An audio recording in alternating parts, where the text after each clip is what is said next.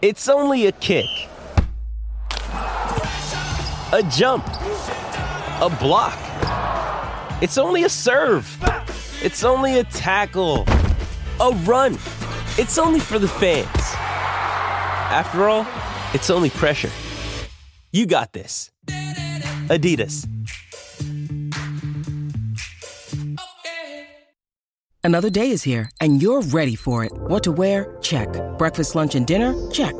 Planning for what's next and how to save for it? That's where Bank of America can help. For your financial to-dos, Bank of America has experts ready to help get you closer to your goals.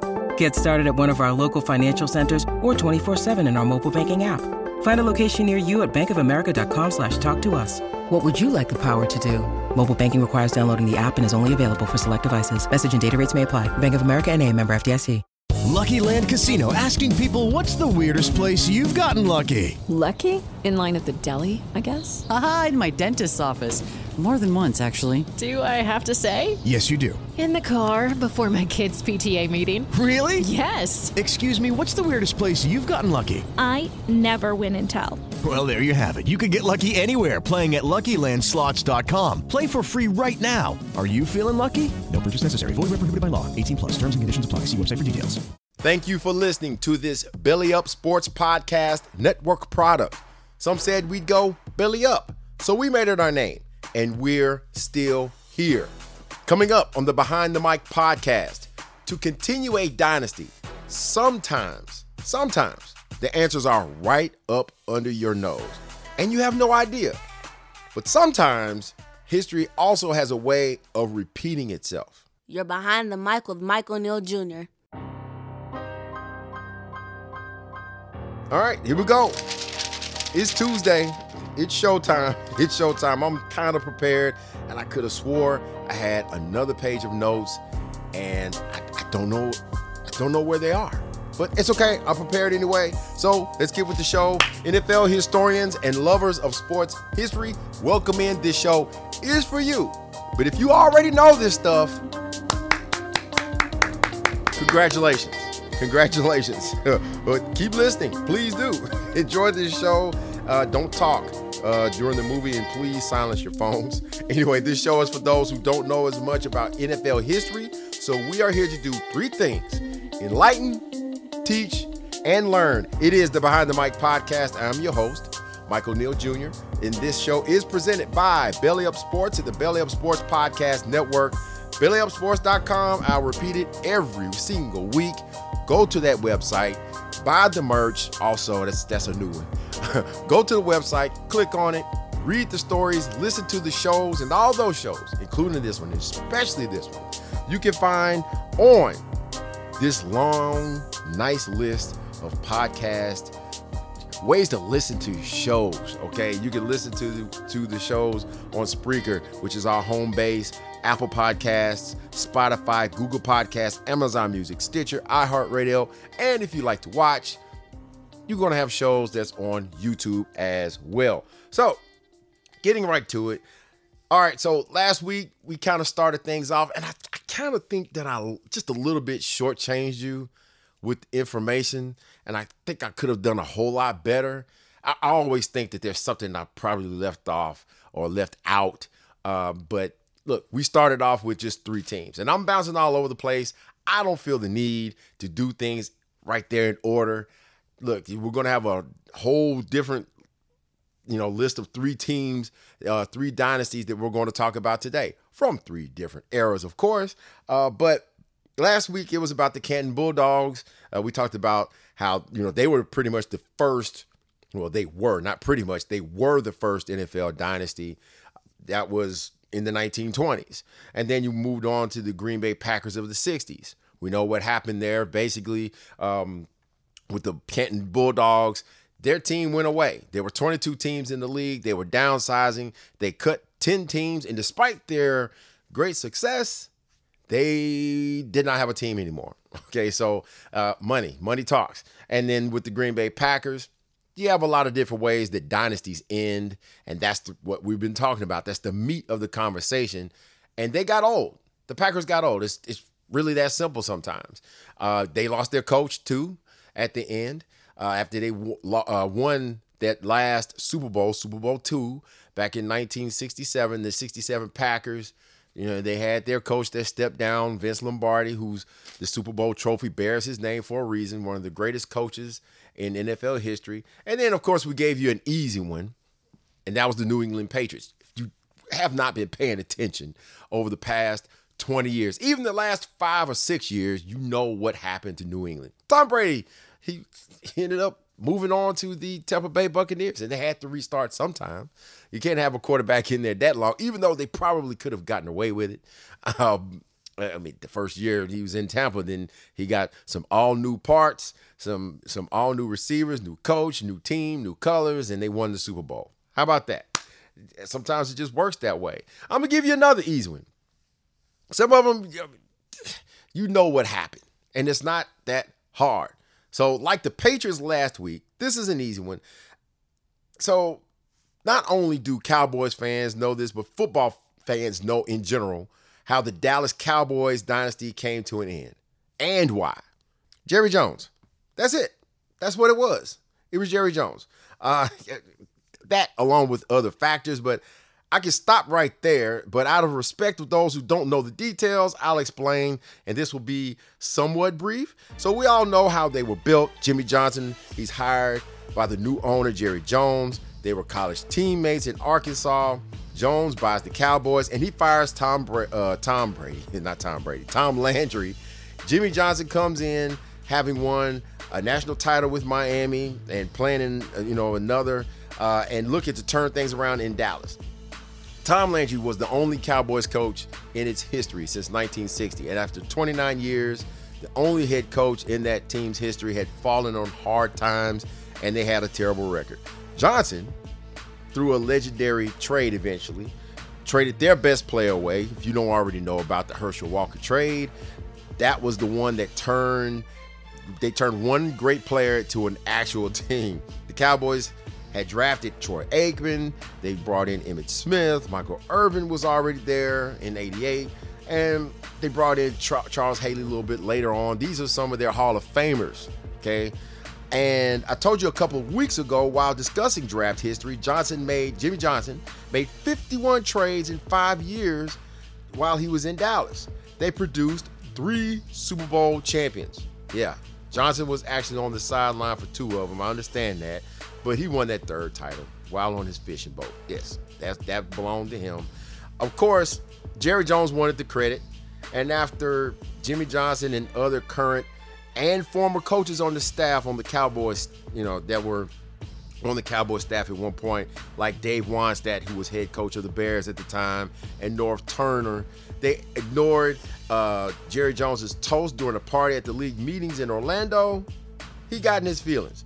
Mutual parting of ways is basically what it was amounted to. In other words, Johnson was kind of slick fired. Of course, uh, and I believe this, Jimmy John, uh, Jimmy Johnson he said he wasn't going to stay that long. He stayed in Miami for five years. He had been in uh, Dallas for five years. I don't know if the next season was going to be his last or not. But look, I mean, was he going to stay in, in place much longer? Probably not, if you want to believe him. That's not how he operated anyway. He eventually ended up being the head coach of the Miami Dolphins. Not the same success, not even close. But what happened after those 95 Cowboys won Super Bowl 30, which was marked the end of their dynasty? Jimmy Johnson's replacement, Barry Switzer, was gone after four seasons. His final year with the Cowboys, they finished 6 and 10. And as far as the actual players are concerned, it was gradual. Yeah, they had gotten old, but there were some other little fact- factors like free agency contributed a lot. You had Ken Norton Jr., he ended up with the San Francisco 49ers. Great linebacker for that Cowboys defense. Larry Brown, cornerback that won the MVP for catching two passes that were thrown directly to him. I mean, he was a pretty decent count cornerback. I, I don't want to, you know, I don't want to, you know, talk down on the man. But when he went to the Raiders, he disappeared, and then he disappeared from the league. That's what happened. But he ended up with the Raiders, signed a really big contract, as did Alvin Harper. Same thing. Hocus pocus, poof, and he was gone. He was gone not only uh, from Dallas to, to Tampa Bay for big bucks as a receiver. he disappeared out of the league, didn't last long either. And these are just a couple of examples, but the ones that everybody cared about were the Hall of Famers, the triplets Michael Irvin, Troy Aikman, and Emmitt Smith. In 1999, the Cowboys finished 8 and 8. And that was the last year that the triplets actually were together. Michael Irvin's career ended in the fifth game of the 99 season with the Philadelphia Eagles due to a spinal cord injury.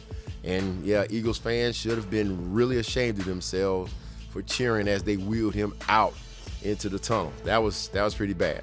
But after the 2000 season, Aikman he eventually had to retire due to concussions. Even though afterwards he had said that he had planned on trying to play anyway, he could have played another what year or two or something like that.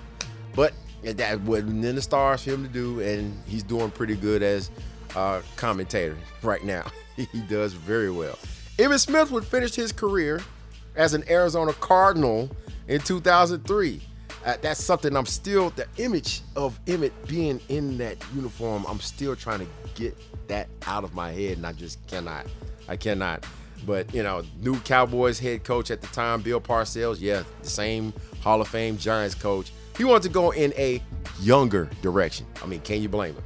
So the Cowboys, they've yet to win a Super Bowl since '95. Hmm. The Pittsburgh Steelers were just like the Green Bay Packers. You ask, why did that dynasty go away? Well, here's why. They got old as well, just like the Packers. They got old. It wasn't any free agency that took away from the team. Their coach, uh, Chuck Noll, he didn't leave or was fired by the owner. None of that. They simply got old. Sure, you had some players that didn't finish with the team throughout the entire four years of Super Bowl wins in six years. And we all know about their success. The 70s Steelers dynasty started back in 1969 with the hiring of Chuck Noll and drafting of Mean Joe Greene. And by 1979, the Steelers were making their fourth Super Bowl appearance in six years, and they won their fourth that year. This team, this dynasty, had a laundry list of Pro Football Hall of Famers. And that's where you have to start, period.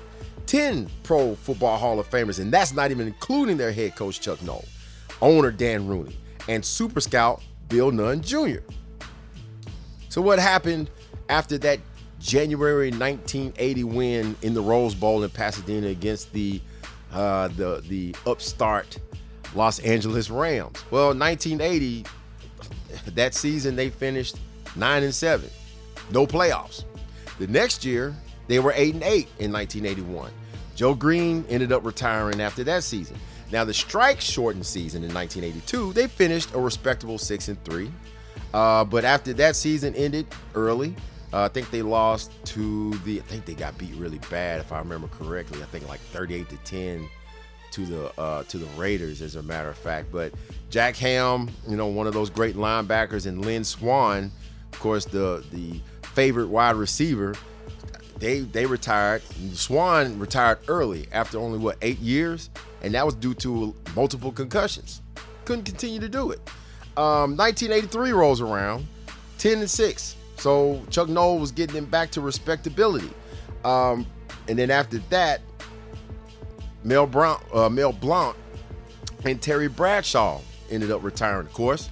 We all know what happened with Terry Bradshaw. 83 probably wouldn't have been his last year. Think he was in what, his 14th season at that point.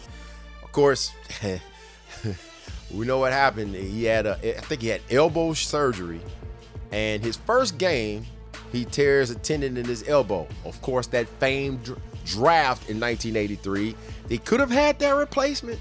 I guess they couldn't resist this year as they drafted uh, they drafted Cody Pickett uh, out of the University of Pittsburgh, and they could have had another Pittsburgh alum who turned out to be a Pro Football Hall of Famer in Dan Marino. But you know, we know the direction that they went, and uh, they said, "Hey, be better if you play somewhere else." And so they selected Gabriel Rivera. And if you don't know the story, Rivera ended up, um, God rest his soul now, but uh, he lived afterwards for years. He uh, was a really good defensive lineman coming out of Texas Tech. And he had a, uh, I think he was drunk one night on his home, way home from a bar or something like that.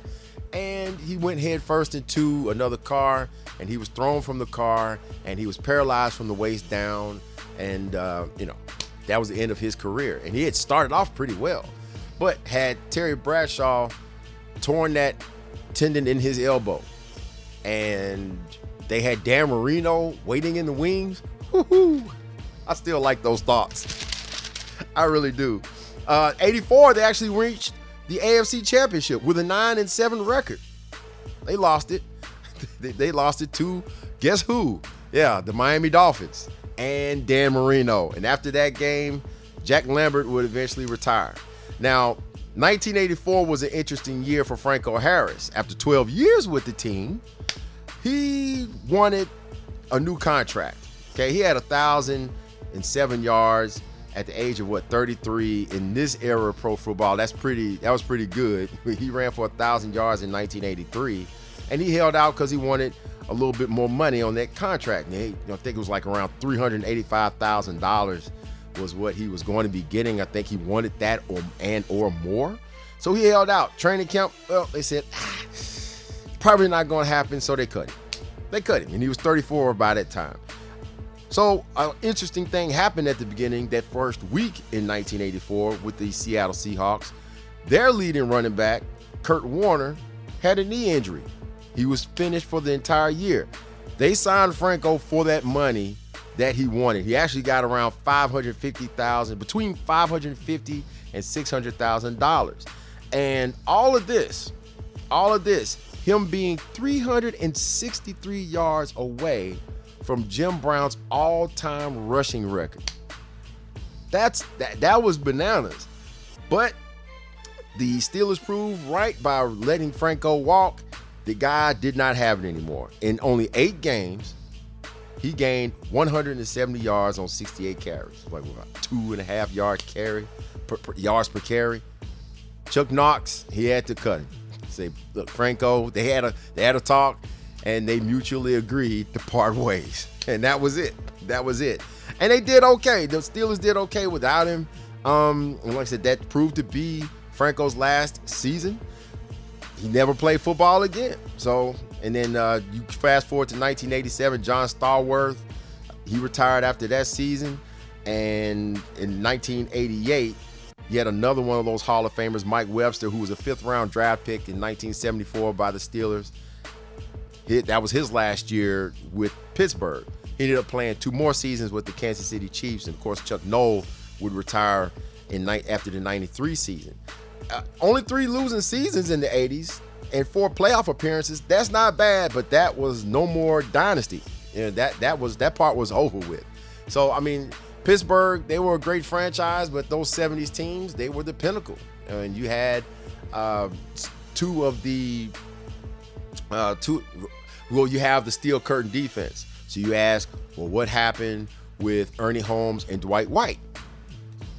Ernie Holmes, he actually played with Pittsburgh his entire career. I think he lasted till around 1980, and he ended up retiring. In the last two seasons, injuries kept him off the field. I think he started two games in two years or something like that. And then Ernie Holmes, he had weight problems, and uh, he ended up being traded to the Tampa Bay Buccaneers in 1978. Didn't make the team and he played what three games with New England, and he ended up retiring. So I mean, not every dynasty is gonna last, but hey, look, it's good while it lasts, right? It's good while it lasts. Well, there's nothing new under the sun. Just started with the Dallas Cowboys at the beginning of this show, and when Jerry Jones came in, he let Tom Landry, a legend, go. Coming up next, what if Jerry Jones took over the New England Patriots? and eventually fired Bill Belichick. Well, that happened back in 1962. Lucky Land Casino asking people what's the weirdest place you've gotten lucky? Lucky? In line at the deli, I guess? Aha, in my dentist's office. More than once, actually. Do I have to say? Yes, you do. In the car before my kids' PTA meeting. Really? Yes. Excuse me, what's the weirdest place you've gotten lucky? I never win and tell. Well, there you have it. You can get lucky anywhere playing at LuckyLandSlots.com. Play for free right now. Are you feeling lucky? No purchase necessary. Void where prohibited by law. 18 plus. Terms and conditions apply. See website for details. Hi, I'm Maria. And I'm Mike. And we're Team, Team ready. ready. Black Hills Energy knows your home is where your heart is, so they want you to be ready. It's all about keeping you safe prepared, and making your home as energy efficient as possible. Everything from how to weatherize your home to how to stay safe during extreme weather. Be ready for anything. Go to blackhillsenergy.com slash team ready.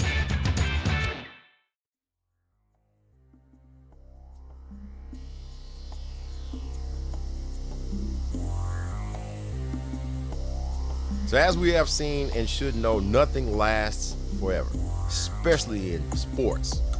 Players, coaches, ownership, stadiums, whether you're good, even whether you're bad, it doesn't always last forever. Some last a lifetime, you know, for some people, Cleveland Browns fans. And then there's others, they got to see, you know, something good happen on the other end. Um, in the end, when your time is over, it's just over. And whether you um, go out in glory or whether you you know go down in flames. And it's sometimes you're kind of like right there in between. You have players that retire well before things just go wrong. You know, Robert Smith. I mean, he said he was a little bit injured there towards the end, but he finished on top as far as his performance. Um, some people would love to be John Elway, win a Super Bowl and retire. And even though Peyton Manning could barely throw a football anymore, he went out a Super Bowl winner. And then there's those like Chris Paul who may never win NBA Finals, let alone play in one. As Phoenix goes down, they got the brakes beat off of them uh, this weekend. But uh, it's the same thing. I mean, Cleveland Browns fans, they should know this stuff. And the Cleveland Browns weren't always the bad Browns. And you talk about the playoff drought and how many quarterbacks they've had over the past, what, 15, 20 years, and how many coaches they've had. And I mean, there was a time when Cleveland was the, the team. They were the dominant dynasty in the from the 40s going all the way through most of the 50s. 10 straight championship appearances. I mean, that's a lot. That is a lot championship appearances. 1945, Paul Brown was hired by Mickey McBride, who was the big money taxi guy and had his hand in a lot of other businesses. And he named him, Brown was named the head coach, the de facto GM, and was given an ownership stake in a professional football team that ended up bearing his name, the Cleveland Browns. They dominated the AAFC or the All America Football Conference. Go back and listen to those shows. They were great. Winning four titles. They went four for four. Okay, now know this the NFL does not recognize the Cleveland Browns' accomplishments in that four year period. Only, truthfully, from 1950 on. So that's when they entered the NFL. I mean, they dominated six straight years of the NFL as well they won three championships and played in six straight championships. Nobody else can really say that, can they? I don't think so. But in the end, this domination it produced 14 Pro Football Hall of Famers. Among them, of course, the first, first uh, or two of the first African Americans to reintegrate the league were, or professional football anyway. Bill Willis and Marion Motley, receivers Dante Lavelli and Max Speedie, Len Ford, Lou Groza, Mike McCormack, of course, you know, eventually you had some guys in the later years like Jim Brown and Bobby Mitchell, Paul Warfield. Well, Otto Graham, his quarterback, had been with the Browns since 1946 and all during all of those championship runs. In 1954, Graham had told Paul Brown that he was going to retire. Look, coach, I'm ready to go. I mean, I'm I, we, I don't have much more to prove. I've played in nothing but championships ever since I've been here, and look, coach, it's been a good run, but I think I'm gonna. I, That's this is good for me. I'm, I'm okay.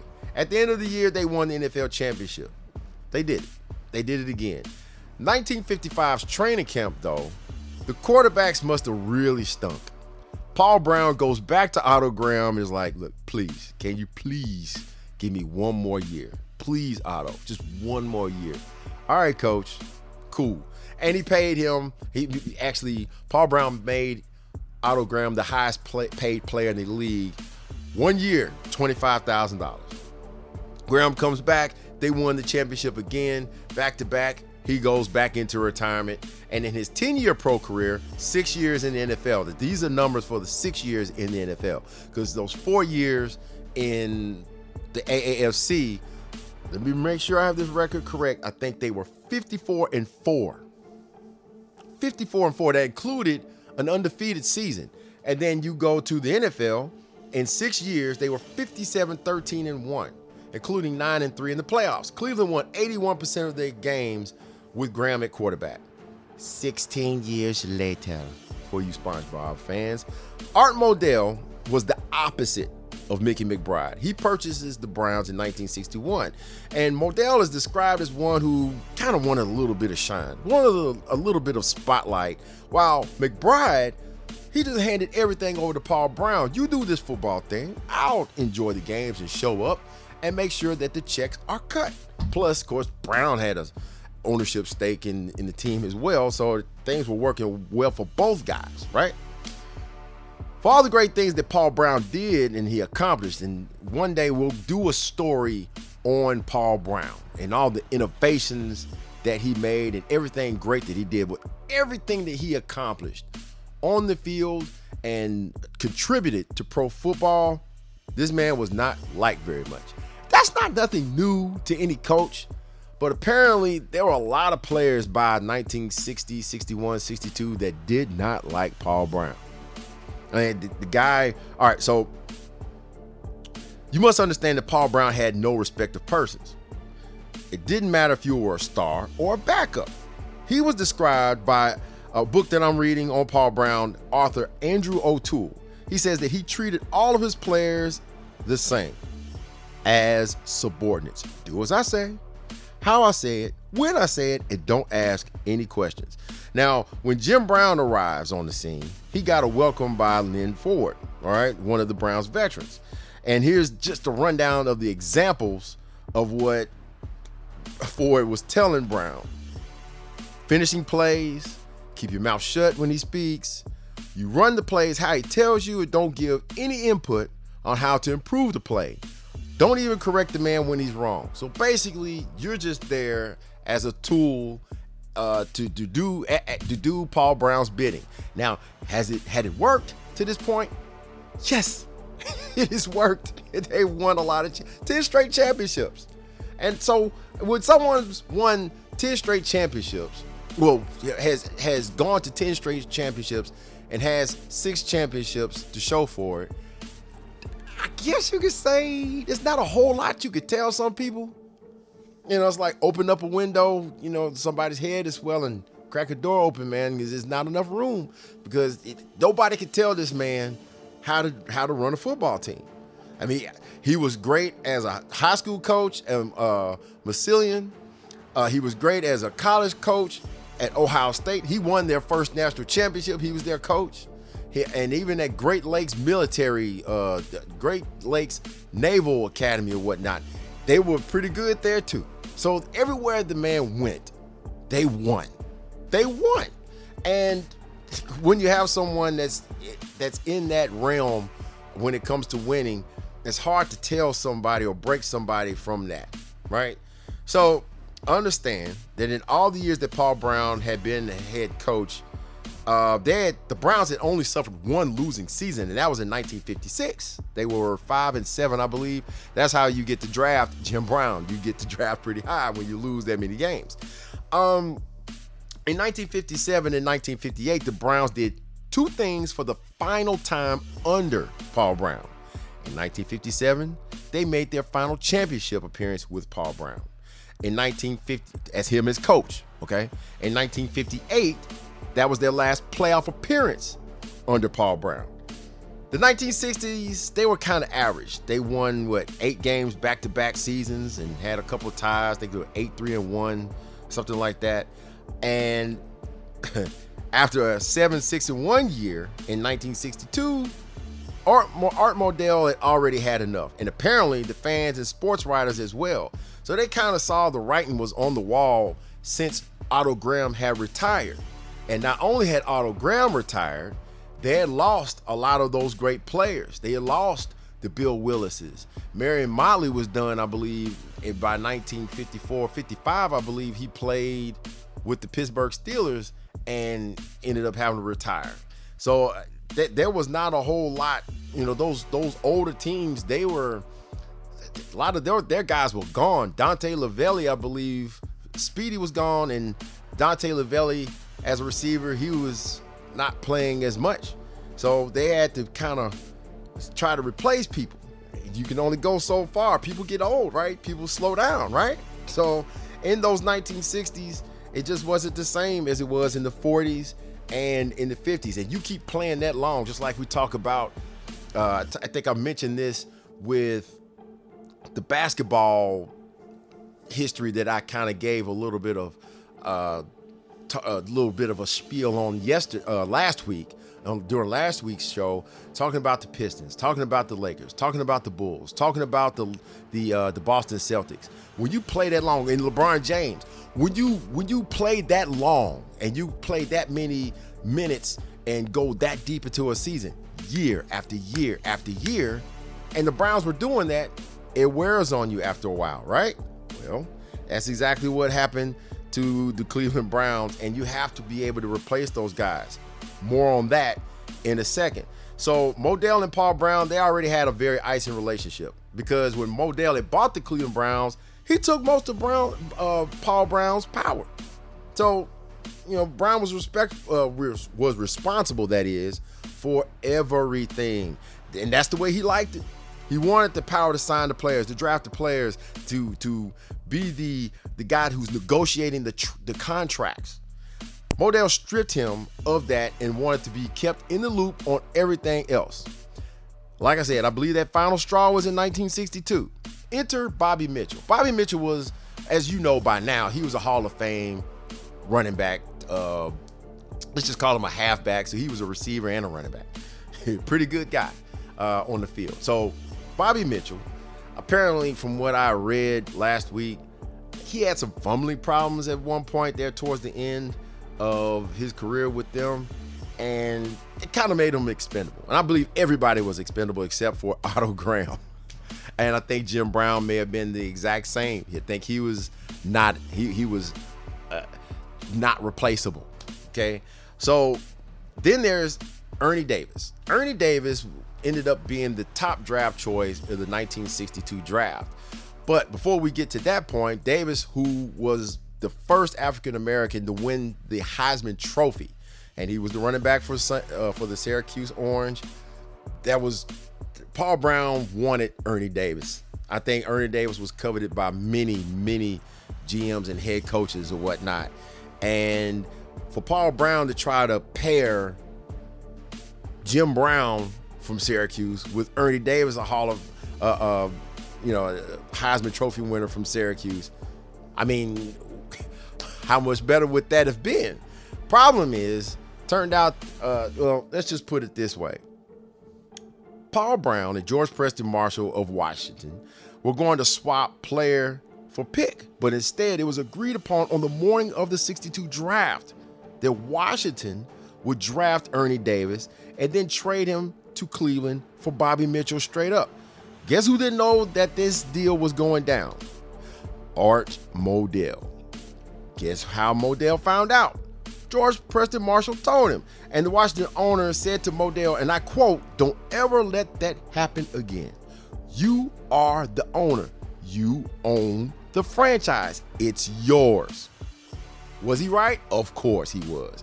Modell took over the negotiations, as a matter of fact, with Davis, with Ernie Davis, and paid him $80,000. And of course, Paul Brown was highly, highly upset. So, yeah, that's what ended up happening. They took uh, Ernie Davis, Dave Davis. And just remember this also that season that marked the last football team, which was Washington, to integrate. They were the only team in history that hadn't integrated to that point the Washington football team, all due respect to Washington Commanders. I got to get used to that. But George Preston Marshall didn't want any Negroes on his team, but he ended up trading and getting a couple of them, including Bobby Mitchell, who went on to continue to be a star for Washington. And on the other end, though, didn't work out as well for Davis. Davis, as it turned out, it, it was tragic, but I mean, the man was sick apparently after the, I think it was like the college all Star game. His neck was swollen. He woke up one day and his neck was swollen, whatever. Turned out he had leukemia. which he eventually died from. Never really played any significant time at all for the Cleveland Browns. Uh, the only appearance that he actually made on the field was during one preseason game, which he got to run out onto the field, and I think that was about it. I don't even remember if he even got any snaps, but that did not work out for Paul Brown. Even that that fell through the cracks, like seriously. And at the end of the 62 season, Paul Brown's reign as head coach was brought to an end. With six years left on his contract, Modell told Paul Brown, You have to step down. He can remain with Cleveland as a vice president to go along with other duties. Oh, did I mention that with Modell's purchase, Paul Brown's ownership stake was bought out, I think around $500,000 or something like that. And he still had stock in the team, though. That was about it. He was replaced by his own assistant, Blanton Collier, who he had lured I think, lured from Kentucky, the University of Kentucky. Things weren't going too well. They weren't terrible, but they weren't that great either. But ended up being a pretty good head coach for the Cleveland Browns. Um, and it, obviously because they ended up winning the 1964 championship. Cleveland won the championship again. Of course, that was the last time that Cleveland has even sniffed a championship. One thing I can't help though to think about though is that Paul Brown's his reign with the Cleveland Browns could have easily been extended. And this is where my other notes came from. So I'm kind of going just right off the seat of my pants. So this guy had access to just, you know, a few Hall of Famers, future Hall of Famers. And he didn't see it at the time. And you had guys like Henry Jordan, who he traded in 1959 to Green Bay. In 1960, I think he had traded away Jim Marshall to the Minnesota Vikings. He had Len Dawson, who you know ended up shipping off to the Dallas Texans, who turned out, you know, these guys. He he said to, uh, of uh, Len Dawson. Ah, I do remember this. So Lynn Daw, uh, Paul Brown and the head coach Hank Stram, and I think Stram had come from Purdue. That's where Len Dawson played his college ball at. So Paul Brown had told Stram that hey, his arm is not as good as it was in college, and you know this guy's just not as good as he was in college. So here, you know, have at it. Here's a trade. You take him and you do what you want to. And all Len Dawson did was win a, go to a couple of Super Bowls and win one, and he ends up in the Pro Football Hall of Fame. The quarterback he was looking for probably was Len Dawson. Maybe he just, I mean, it was a little early for some of them. Even Doug Atkins, who ended up being, oh, I remember this story that Pat Summerall told on, I think the it was the movie 75 Season. He said that there was a, a, a story that someone belched, burped during a meeting. I don't know how true this actually is, but Paul Brown cut him. And guess who they ended up being? Doug Atkins, who ended up being a Hall of Fame player for the Chicago Bears. I mean, you can't make this stuff up, can you? I just remembered that. And of course, Henry Jordan, Willie Davis. Willie Davis was with the Cleveland Browns for the first two years of his career from 58 and 59. And he ended up getting traded away to the, the Green Bay Packers. Man, I mean, you just, some stuff, you know, right over your head and you just missed out. But it, I think it was just more so the way that he ran things that kind of, you had the deterioration of talent to go along with your deterioration of your relationship with your team. And your your new owner was not anywhere like the first two owners that you had.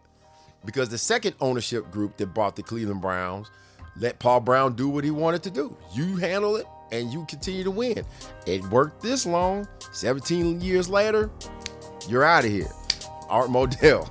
And uh, you know, it's, it's just what it is. Hey, we got more coming up next week. So, you know, just stay tuned. More than just the dynasties that won all the championships. You have some other mini ones, some other great teams of the 60s and 70s and 80s and 90s.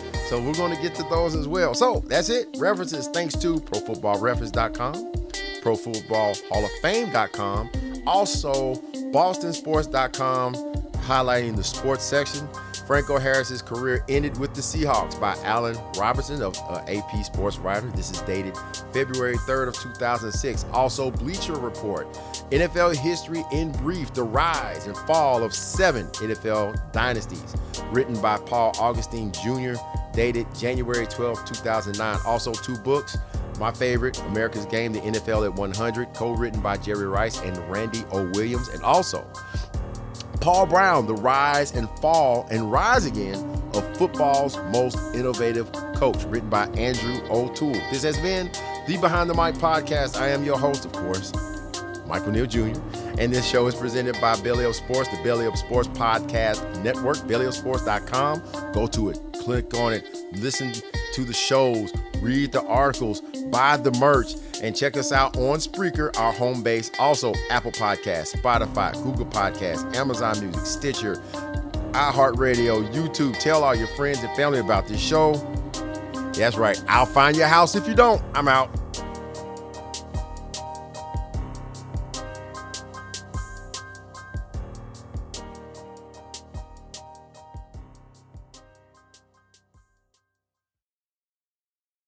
Mary redeemed a $50,000 cash prize playing Chumba Casino this year. I was only playing for fun, so winning this was a dream come true. Chumba Casino is America's number one social casino experience. It's serious fun. With over 80 casino style games to choose from, you too could win life changing amounts of cash. Be like Mary. Log on to chumbacasino.com and give them a whirl. That's chumbacasino.com. No purchase necessary, void or prohibited by law. 18 plus. Terms and conditions apply. See website for details. The voice in the preceding commercial was not the actual voice of a winner.